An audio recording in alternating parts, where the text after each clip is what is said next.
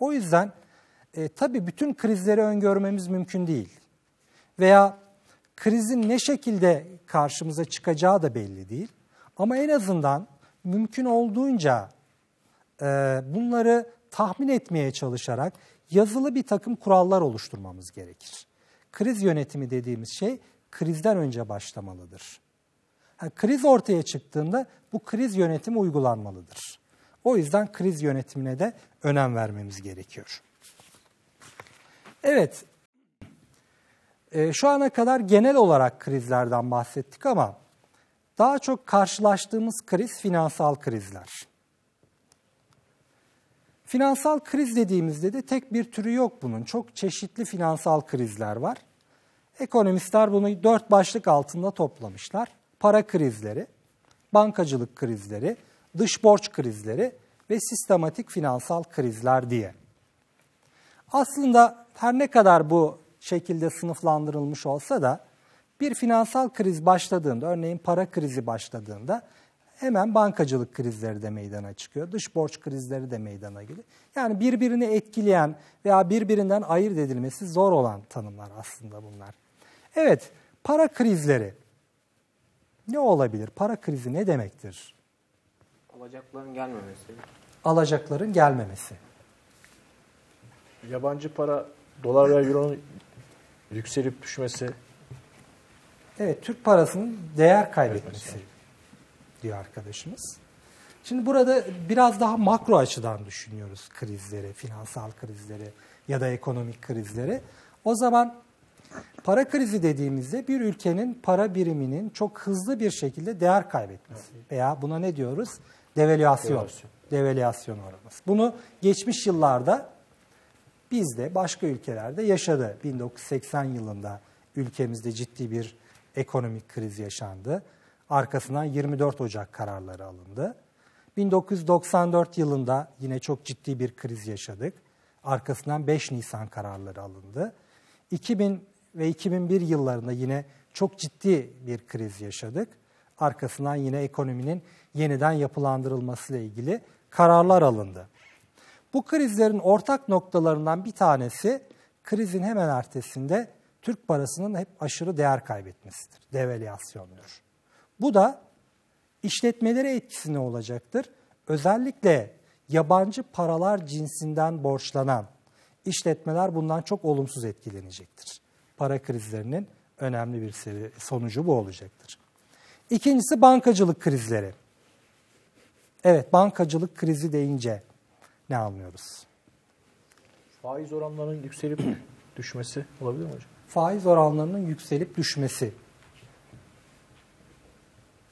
Çok olmayabilir. Yani faiz oranları yükselip düşer ama bu illa bankacılık krizine yol açacak diye bir şey yok.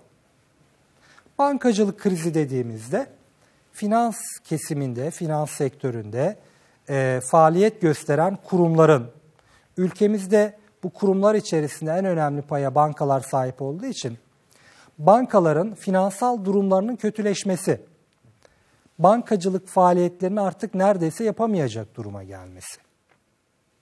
Bir iki bankada böyle bir problem olursa çok fazla sorun teşkil etmiyor ama bunun genele yayılması durumunda, sistematik hale gelmesi durumunda, tüm bankacılık sistemine bulaşması durumunda bu artık sadece bankaları etkileyen bir durum olmaktan çıkıyor. Bütün ekonomiyi, bütün işletmeleri, hatta bütün insanları etkiler hale geliyor. 2000 ve 2001 yıllarını hatırlar mısınız bilmiyorum veya şöyle bir hatırlayalım. 2000 krizi öncesinde Türkiye'deki banka sayısı 60'ın üzerine çıkmıştı.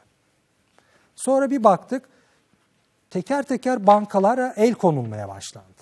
Niye? Bankaların çünkü finansal durumu kötüleşti. 20'nin üzerinde bankaya el konuldu Türkiye'de. Banka sayısı birden 40'lara düştü. İşte bu ciddi bir bankacılık kriziydi. Benzer krizi 2007 yılından bu yana Amerika ve Avrupa ülkeleri yaşıyor. Orada da örneğin yanlış bilmiyorsam Amerika'da 300'ün üzerinde banka iflas etti. Benzer şekilde Avrupa'da yine onlarca banka iflas etti. Bu da tabii ne oluyor? Ekonomiyi ve işletmeleri etkiliyor. Dış borç krizleri çok güncel bir konu. İşte Yunanistan örneğini hatırlayınız. İspanya, İtalya, bu ülkelerin dış borçları aşırı yüksek. Dış borçların yüksek olması yine bu ülkeleri krize sokuyor. Bütün bunları bir arada düşündüğümüzde de işte sistematik olarak finansal krizler karşımıza çıkıyor.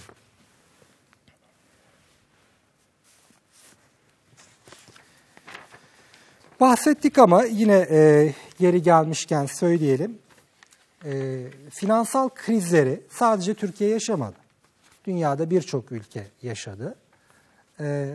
İşte dünyadaki en önemli ilk kriz 1929 yılında Büyük Buhran diye de nitelendirilen Amerika'da yaşanan krizdir ve onlarca yıl devam etmiş. 1974 yılında Kara çarşamba denilen kriz bu mu oluyor hocam? Evet, borsanın çok hızlı düşmesi neticesinde meydana gelen krizin sonuçlarından birisi daha doğrusu. 1974 yılında bir petrol krizi yaşanmış. Petrol fiyatlarının aşırı yükselmesi sonucu birçok ülke krize girmiş. Bir dönem Güney Amerika ülkelerinde krizler çok popülerdi diyeyim. Arjantin'de, Brezilya'da, Meksika'da, bu ülkelerde ciddi ekonomik krizler yaşamışlar. Yine bir dönem Asya ülkeleri çok büyük krizler yaşadılar. Kore, Tayvan, Endonezya, hatta Rusya, Japonya'da 1980'li yıllarda, 87'lerde ciddi ekonomik krizler yaşadılar. Ve işte son kriz 2007 yılından bu tarafa hala etkilerini hissettiğimiz Amerika'da başlayan, sonra Avrupa'ya, sonra da diğer ülkelere bulaşan çok büyük bir ekonomik krizle karşı karşıyayız şu anda. Türkiye'de de işte biraz önce söyledik yine 80 yılında ciddi bir ekonomik kriz yaşadık. 94 yılında ciddi bir ekonomik kriz yaşadık. 2000 ve 2001 yılında ciddi bir ekonomik kriz yaşadık. Bu üç krizin ortak özelliği Türkiye kökenli olması. Yani Türkiye'deki ekonomik politikaların yeterli olmaması, Türkiye'nin kendi iç sebeplerinden dolayı ortaya çıkan krizlerdi. Şu anda da bir kriz yaşıyoruz ama şu anda yaşadığımız krizin orijini biz değiliz.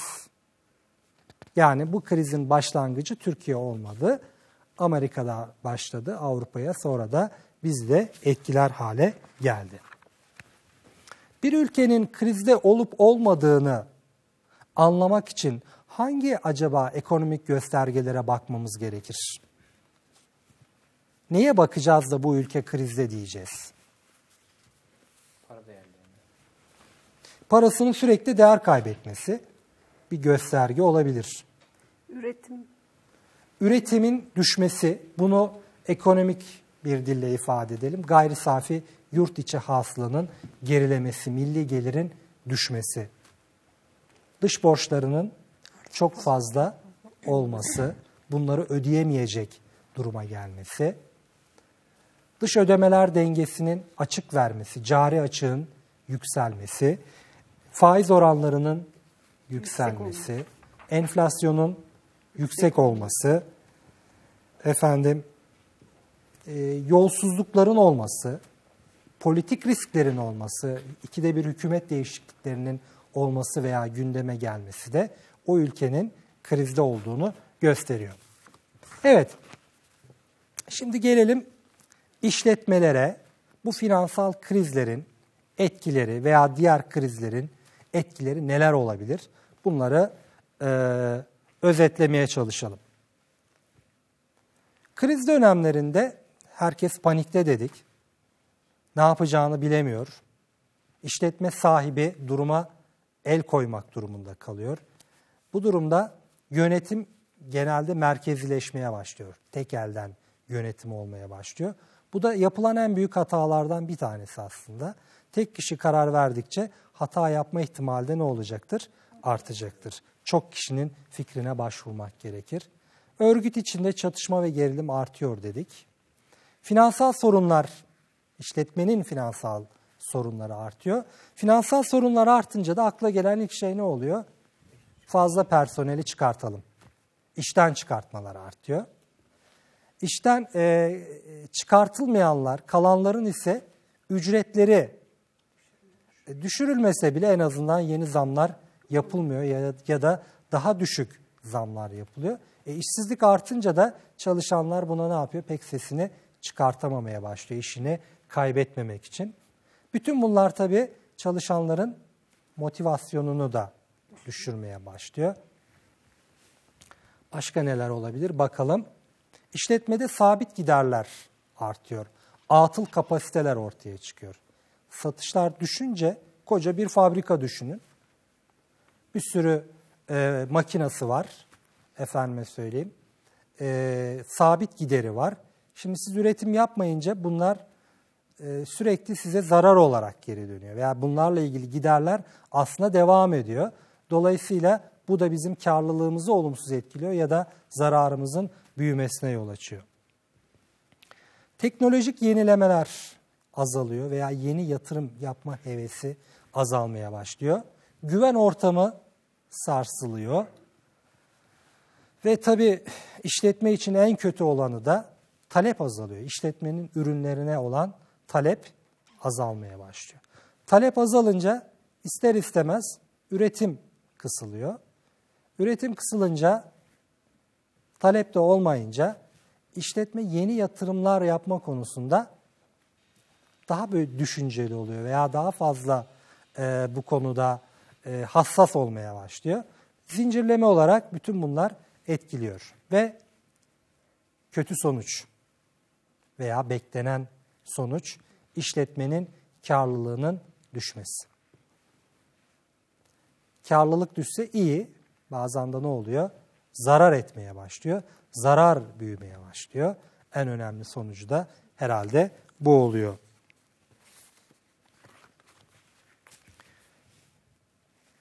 Hep karamsar konuştuk, moralimiz biraz bozulur gibi oldu. Ama acaba krizin olumlu etkileri de olabilir mi? Konuşmamızın başında biraz bahsettik olumlu etkilerinden, fırsatlarından ama bunları biraz daha sistematik olarak ele almaya çalışalım. Krizin olumlu etkileri nelerdir? Evet, bir tanesi yeni pazar arayışları dedik. Konuşmamızın başında da söylemiştik zaten. Zor bir durumdayız. Köşeye sıkışmışız. Oradan kurtulmak istiyoruz, açılmak istiyoruz. O zaman yeni arayışlar, yeni pazar arayışları. Madem burada talep azaldı, madem buraya ürün satamıyoruz, acaba başka yerlere satabilir miyiz? Veya yurt içindeki satışlarımız düştüğünde yurt dışına açılabilir miyiz? Geçmiş dönemdeki Türkiye'de yaşanan krizlere baktığımızda, kriz dönemlerinde hep Türkiye'nin ihracatını artırdığını görüyoruz. Hep yeni pazarlara açıldığını görüyoruz. Küçük işletmelerin bile hiç bilmediğimiz ülkelere ihracat yaptığını görüyoruz. Niye bu? Çaresizlikten ileri geliyor. Maliyetleri azaltma gerekliliği ortaya çıkıyor krizle birlikte. Niye? Likidite sıkışıklığına giriyoruz ya. Mecburen artık maliyet kontrolüne de önem vermemiz lazım. Bu da tabii işletme için olumlu bir şey. Normal koşullarda belki bu konuya çok önem vermezken, belki hovardaca para harcarken artık bunların kısılması gerekliliği de ortaya çıkmış oluyor. Evet, krizin yine olumlu etkilerinden bir tanesi işletme sahibi ve işletme yöneticileri öz kaynakların ne kadar önemli olduğunun bilincine varıyorlar. Borçla bir yere kadar gidebiliyorsunuz çünkü. İleride finansal yönetim derslerinde kaldıraç etkisi diye bir etkiden bahsedilecek. Kaldıraç etkisi işletmenin borçlanarak daha hızlı büyümesi demektir. Ama o borcun sınırını biraz aştığınız zaman bunun bu defa olumsuz etkileri ortaya çıkacaktır. O yüzden güçlü bir öz kaynağa sahip olmak işletmeleri her zaman krize karşı dayanıklı yapar. Kendisini daha güvende hisseder. Kalite anlayışı ortaya çıkıyor. Ne kadar kaliteli üretim yaparsanız, kaliteye önem verirseniz araştırma geliştirmeye önem verirseniz, tüketici tercihlerine önem verirseniz krizden o kadar rahat kurtulabilirsiniz.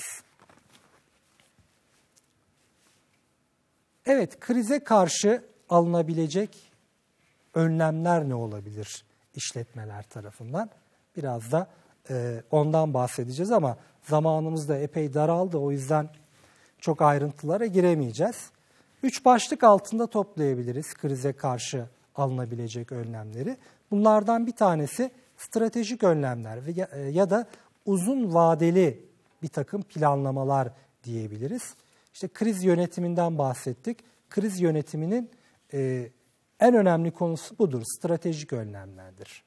Burada da işte SWOT analizi yapılabilir. İşletmecilikte çok kullanılır.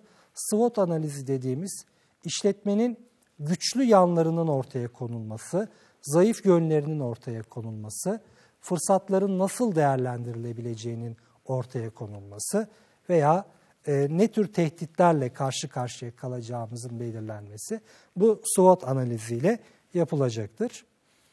Tabii daha uzun vadeli bütçeler, planlamalar, stratejik önlemler başlığı altında toplanabilir.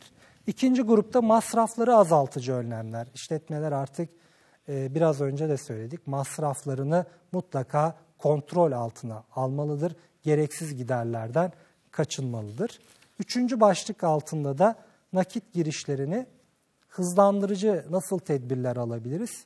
Bunu da yine finansal yönetim dersinde çalışma sermayesi başlığı altında ayrıntılı olarak anlatılacak. Yani burada likidite sıkışıklığına düşmemek için, likidite problemi yaşamamak için ne tür nakit girişini hızlandırıcı tedbirler alacağımız yine finansal yönetimle ilgili konularda ele alınacak. Evet, zamanımızın sonuna geldik. Genel olarak krizlerden, krizlerin sebeplerinden, işletmeleri olan etkilerinden bahsettik. Önümüzdeki derste de işletme başarısızlıkları, yine krizlerle olan ilişkisi, bir işletmenin başarısız olduğu nasıl anlaşılır, bu gibi konular üzerinde durmaya çalışacağız. Önümüzdeki derste görüşmek üzere. İyi günler diliyorum size.